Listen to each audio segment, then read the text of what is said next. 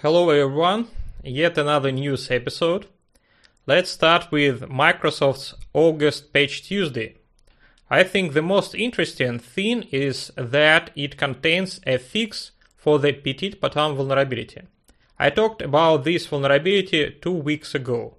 At the time, Microsoft had no plans to release a patch because PetitPotam was a, quote, classic NTLM relay attack. But the patch was actually released as a part of August Patch Tuesday. A quote from Rapid7.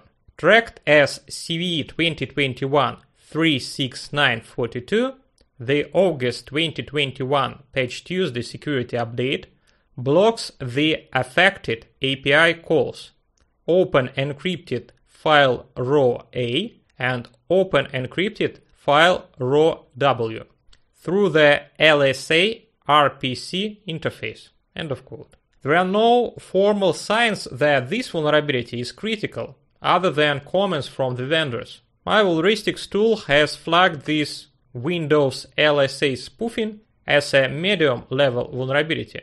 But this fix seems to be the most important thing in this patch Tuesday, so install this patch first.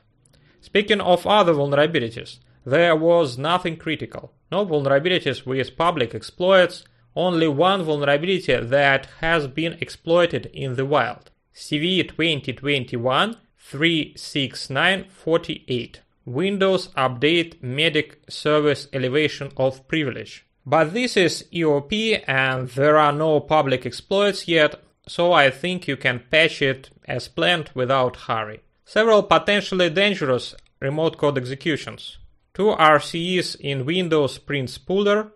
They look similar to Print Nightmare, but there are no details yet. RCEs in Windows TCP/IP and Remote Desktop Client. Such vulnerabilities rarely get public exploits. Remote code execution in NFS ONC RPC XDR driver. Nothing is clear at all about this vulnerability. In general, it looks like a pretty calm patch Tuesday. If you are interested, a link to the Vulneristics report is in the blog post at avleonov.com.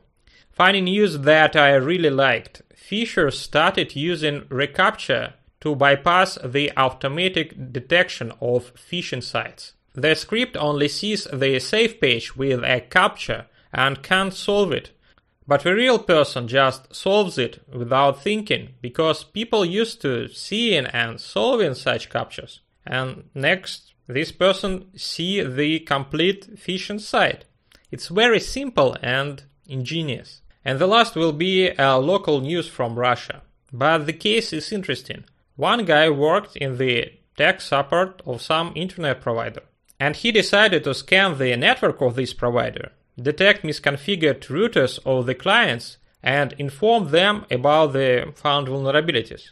His boss knew about it. Unfortunately, these clients included some government scientific research to production facility with a mail server available on the scanned IP. This facility is a quote critical infrastructure object and the actions of a support technician are classified as an attack on critical infrastructure. He can spend up to seven years in prison. Why he personally and not his employer? That guy worked remotely from home and scanned from his personal IP address. A pretty crazy story, but it shows the circumstances of penetration testing or bug hunting without getting all necessary formal permissions.